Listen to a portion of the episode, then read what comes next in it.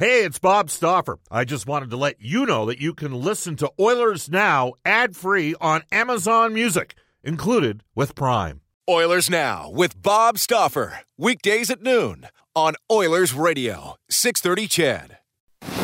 We return to Oilers Now with Bob Stauffer. Brought to you by Digitex. Office Equipment Solutions North America wide? Yeah, Digitex does that. D I G I T E X dot C A on Oilers Radio, 630 CHED. Welcome back, everybody. It's 134 in Edmonton. Bob Stauffer, Brendan Escott with you. I'm out of the uh, home office and uh, we'll be in 630 CHED Studios about an hour.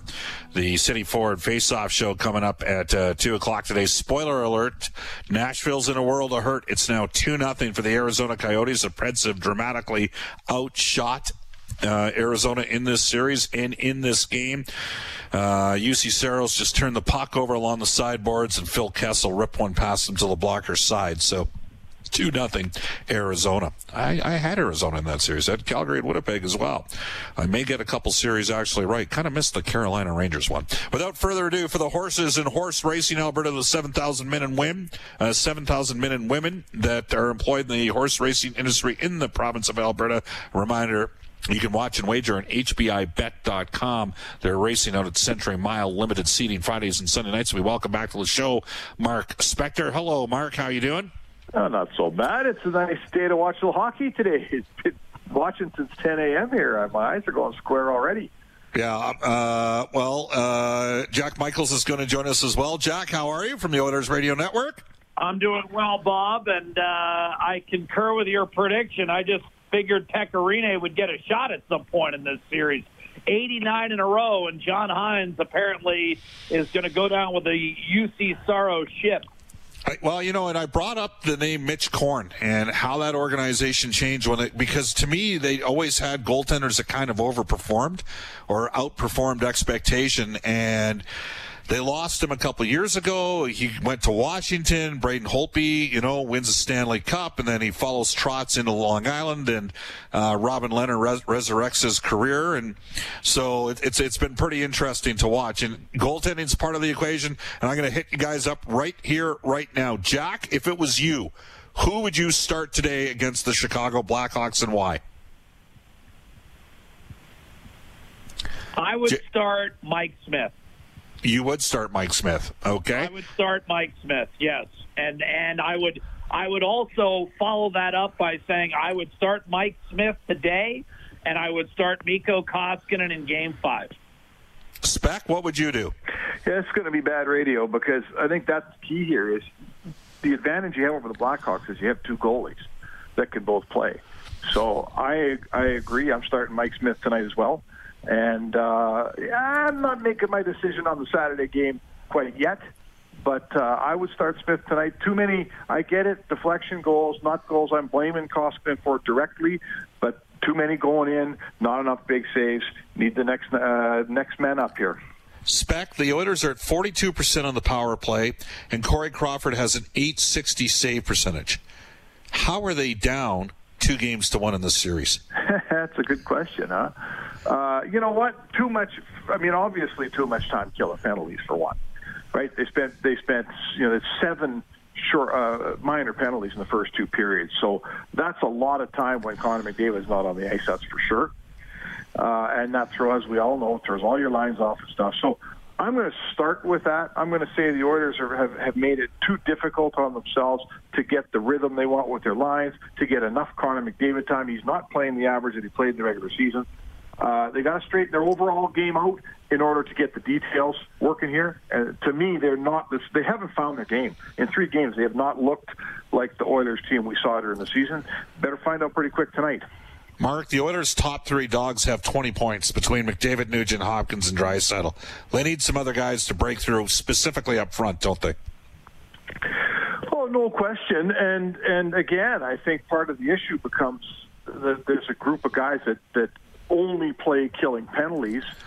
And then when you get off the ice, the big boys get their ice time in, and then a guy like Zack Kassian sits around forever before he gets out there. You know, so yeah, they need a situation where Zack Kassian could be a huge factor in the playoffs. We all know that he has been absolutely anonymous in this series so far, partly due to his own, you know, I would blame Zack Kassian for not making something happen, but he's also been stapled to the bench far too much. Jack, uh, do you think Jack Michaels, Mark Spector joining us, Bob Stauffer with you Oilers now? Did you expect the Oilers to get a little bit more juice beyond McDavid, Draisaitl, and Nugent Hopkins offensively? Not really. I, I I'm surprised by two things. Uh, here's what I'm surprised by. I'm surprised Chicago's defense, especially Murphy and de Haan, has been as capable as they have been. And as you know, Bob, they've outpointed Edmonton's defense 11 to 4. But the biggest surprise for me, and I'm not laying any blame at the feet of Draisaitl and McDavid. As you point out, along with Nugent Hopkins, they've combined for 20 points. But here's what I did not anticipate. I said going into this postseason for months, you heard it on yes. your show, they would be weak in the two hole at center and they'd have no one to defend McDavid or Draisaitl. Well, head to head, Kirby Dach has played 23 minutes against Leon Draisaitl and Connor McDavid, and he is plus three. Draisaitl and McDavid are minus three head to head against Kirby Dach. I And did Jack- not see that happening. Jack, you know how bullish I've been on Kirby Dach, uh, but there's guys in Chicago that watched him. And and they were split on him a bit, weren't they? We won't say who they were, but it wasn't an overall consensus that this type of game might be capable, uh, uh, you know, for Kirby to get to here during the course of the series, based on what they saw earlier in the season. Well, I think earlier in the season, you know, he had obviously played a lot of hockey. He's had some time off. I mean, Bob, you you've been bullish on Kirby Dach, but I don't think you saw him playing 23 minutes against two of the top five players in the league and coming out plus three. I mean, I I I, I respect your prognostications, but I don't think you had that. Not in this series. And Well, I've Kirby been- Dach has done it, and I've- I give him a lot of credit. He is better earlier than I thought he he was going to be able to because especially it's been magnified by the fact that he's been so good because Dylan Strome has struggled, which I did feel would happen, but Kirby Dach has played out of his mind. If he continues, Chicago's going to be tough to beat here. Yeah, well, you know, it's great to see what Kirby's done. Uh, Jack, you know how many times I've been wrong with my prognostications over the years. Did we kind of, I mean, I don't think Mark, you, or Jack, or me forgot about Jonathan Toews, but did some people forget about Jonathan Toews? Because he's still pretty good, isn't he, Spec? yeah, yeah, he's very, very good. I think it's uh you know, I could I think back to when when Ray Bourque was playing, coming through town only like once a year. I think back to when Nick Lidstrom was coming through town nearer the end of his career, and I remember sort of saying to myself, you know, watch this guy because years from now you're going to look back, someone's going to he's going to be, you know, an older guy, and you're going to be able to say, oh yeah, I saw Lidstrom play. He's one of the greats of all time. And, you know, we're looking at exactly that with Jonathan Toews, right? He's 32 years old. He's keeping up with these young guys. Uh, he's winning faceoffs like crazy. He's, you know, creating offensive opportunities. He's dragging guys to the net. Uh, he is such a smart player that knows exactly what's needed and when and where to be defensively, offensively. I mean, he is 100% there. And I know the knock on him has been that his legs have gone on him a little bit, but I'll tell you what, he's keeping up with uh, Connor McDavid pretty well. Uh, maybe as much with his mind as with his feet, guys. But uh, he's putting on a clinic in this series, and, and I would say to Oilers fans, this is a walk-in Hall of Famer here. So keep an eye on him because you're going to want to tell your grandkids that you saw this guy. Jack, do they have three walk-in Hall of Famers? Well, Duncan Keith. I mean, again, one of the uh, you know one of the one of the keys to this series coming in would be Chicago's defense, and you know would they have answers, and and could they rely on Duncan Keith to give them not 25 minutes, but 25 quality minutes at age 37, and. You know the the thing that the Edmonton did in Game One is, they gave Chicago's three Hall of Famers a sniff. You know they they gave them oh, well, wait a minute. You know, we're, we're alive in this series. They gave him some life. And now you've got Keith and Toews and Kane in a closeout situation. And in this era of the Chicago Blackhawks, they're 16 and 5 when they have a chance to close the deal. So you've made it difficult for yourself. Yep. And absolutely, I mean, Duncan Keith, the one thing you have with Keith, Toews, Kane, for that matter, Crawford, even though he hasn't been the, that great in this series, is you have professionals with a lot of pride who remember how to win and who don't like being stepped over. You know, Toews and Kane, I, I just referred to it on this program. Draisaitl McDavid, consensus two of the top five players in the league. I don't necessarily think Kane and Toews appreciate being stepped over so dismissively. Uh, they want to prove that they can still play. Uh, I think Mark makes an excellent point that Jonathan Toews, uh, at this point in his career, is still at a point where he's not going to allow himself to be embarrassed, no matter who he's matched up with. We're joined by Mark Spector for the horses and horse racing in Alberta. My play-by-play partner Jack Michaels as well. Bob Stauffer with you on Oilers now. 144 in Edmonton. I'm going to get both you guys to answer the next question. We'll start with Spec. What's a bigger upset? If Montreal beats Pittsburgh or Chicago beats Edmonton? If that ends up indeed ends up happening, Mark. Uh, I would say Montreal beating Pittsburgh would be a bigger upset, but not by much. I mean, five against twelve. Like we've all watched one each beat ones, and we all could, you know, that's always considered to be quite an anomaly, but we have seen it several times. But 12, like, these are teams, I said in your show before, Bob, if you can't beat the Chicago Blackhawks, then you got no right to complain. You shouldn't be going to the playoffs. And I'm here to tell you, it's a 12th place team that traded away Robin Lehner and, and Gustafsson at the deadline because they knew they weren't going to be in the playoffs and here they are in the playoffs. So, you know what? Uh, how big an upset is it? I don't think the Edmonton Oilers want to find out how big an upset it is, Paul, because they shouldn't be losing to a 12th place team. I'm here to tell you. Um, okay, well, I, I, just on that front, Jack, how many points were the Oilers separated from uh, Chicago during the course of the regular season? 11. 11 points. Because when I think back, I'm just going to take a look here at 2006. Um, you know the standings that year between the Oilers and Detroit that was a one versus eight seed. It, it seems to me Detroit finished more than eleven points ahead of the Edmonton Oilers yeah, that it was year. Something like twenty six, was it not? Yeah, I think it was. Yeah, tw- uh, it was a whole bunch. And so, in spec, uh, we've always had a lot of fun with that one because I believe I actually used your line on, Mon- on Montreal Pittsburgh. I said Pittsburgh in two because that was your line, Detroit in three back in that playoff series back in 06. And I'm about to get burned. Jack, I already know your answer to this question, and I'm 100% with you on Pittsburgh and Montreal. Are you as shocked as I am that the uh, Penguins are down 2 1?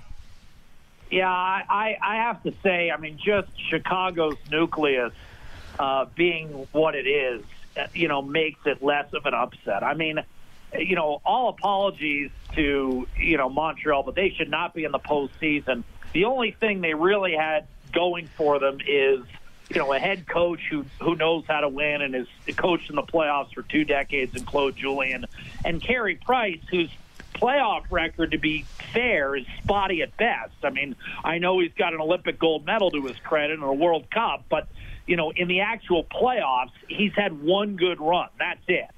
So, uh, you know, to to suggest that Montreal had a realistic possibility against one of the stronger Pittsburgh rosters they've fielded. I mean, for me, this this stacks up fairly favorably with the ones that won the Stanley Cup. Uh, but the one issue is they've had some up and down goaltending this year. Tristan Jarry was very good early and then not so good late. And Matt Murray was not very good early and then pretty good late and pretty indifferent in the playoffs. So they're going to Jarry, and his last four starts were a disaster. And that's, that's what allowed Murray to kind of regain the job in February and on into March before the pause. So Pittsburgh all of a sudden has questions in net even though their goaltender is a two-time Stanley Cup winner, he's going to be on the pine today. Yeah, it's uh, it's an interesting one to say the least. Uh, gentlemen, thank you for your time. Spec, one of these days I'll see you down the road. Uh, you've been fortunate. I haven't had to see you for like months. So uh, I know I get to go to the rink and watch the games. It's actually uh, it's actually been a pleasure. I must admit to watch playoff hockey uh, up close. Uh, but I'm listening to you guys on my computer. How about that? Is that worth anything to you? Well, there you go. Rub that in, partner. How do you let him get away with that? Oh, I don't know. Detroit in three. Uh, anyhow, uh, Mark Spector for the horses at Horse Race in Alberta. Jack Michaels will hear Jack coming up uh, very shortly on the City Ford Face Off show coming up here. Uh, it is 148. We'll take a timeout. Thank you, gentlemen. You're listening to Oilers Now. Hi, I'm Darnell Nurse from the Edmonton Oilers, and you're listening to Oilers Now with Bob Stauffer on 630 CHED. It's 151 in Edmonton. Uh, Mark in St. Albert has texted us on our Ashley Fine Floors text line. We just had Mark Spector from the Horses and Horse Racing Alberta. Again, uh, HPIBet.com. You can watch and wager for the uh, events out at Century Mile.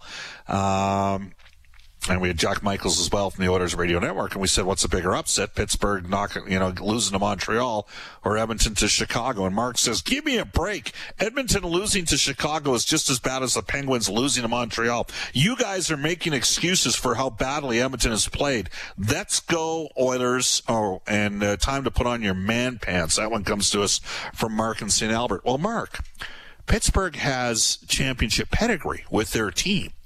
And they're not playing a team in Montreal that has championship pedigree. The Oilers are, you know, their their star players are younger players. They haven't had great success success yet, and they are playing a Chicago's team that's got pride and knows how to win. Uh, now, that said, Carey Price is in goal for the Montreal Canadiens has played on a completely different level than Corey Crawford has. Like Carey Price has won at least one and possibly both games that the Canadiens have won in that series. Though Jeff Petry, former Oiler, has come through as well. Again, you can text us at 780-496-0063. Is it not a good time to consider eliminating national anthems before games? It's lame and just not necessary. The only thing, uh, the only good thing is we haven't had to listen to the Orders anthem guy who's just brutal. That text comes into us. You know, there are days, there are days when I start to think that there's some people that all they want to do is look for your is be a, gl- a glass half full guy. Have you heard the anthems in Chicago? Like, uh, there are people that uh, respect anthems, and there are people that uh, want to do a, a, form of protest with an anthem. And I would suggest that, as a guy who's uh, a bit of a libertarian, do what you want to do. But I don't know whether or not you necessarily have to, you know, we've got one individual here who wants to st- stop anthems, and I can tell you that a lot of guys like the uh, Oilers anthemist, Robert Clark. Uh, of course, Paul Lorieau was a, a, very special and popular anthem singer back in the day as well. Uh, you can text us at 780-496-0063. Greg and Red Deer says, Bob, the Oilers forwards need to start blocking more shots. They can't let those shots get through from the point. Um, Zack Kassian's attempt in game three was brutal. Uh, well, it played a factor in the game tying goal at 3-3. There's no question about that. That comes to us from Greg in Red Deer. Let's go to this day in Oilers history back in the 630 CHED Studios, the one and only Brendan Escott. And back on this day in 1979, the Oilers trade Joe Micheletti to St. Louis for Tom Roulston and Risto Siltanen. Micheletti had 95 points over two seasons with the WHA's Oilers. Roulston spent uh, parts of four seasons at Edmonton winning the Cup in his final year there, while uh, Siltanen played the next three years before departing for Hartford. All right. Um, Val from the high desert in northeast Colorado sends us this via our uh, global news uh, .ca account that comes through to me. And he says, Bob, uh, I happen to like your anthem guy a lot. And that, of course, is Robert Clark. So I would say, I, I bet you that the majority of the listeners to this show like having the anthem before a game. That is just, I, I'm going to hazard a guess in that regard. All right. Uh, we will have the City Ford Face-Off show today from two until uh, basically 4:30. Then we'll get into our Oilers uh, network broadcast game four qualifier Edmonton and Chicago do or die. If the Oilers win, we'll have a game five for you tomorrow. No matter what, we're going to have something to talk about on Monday. I can guarantee you that. Up next, the global news weather traffic update with Eileen Bell, followed by the 6:30 CHED Ford Face-Off show with Reid Wilkins. Rob Brown, Jack Michaels, and myself. So long, everybody, and I'll rejoin you in about an hour and a half. Oilers Now with Bob Stauffer. Weekdays at noon on Oilers Radio, 630 CHED.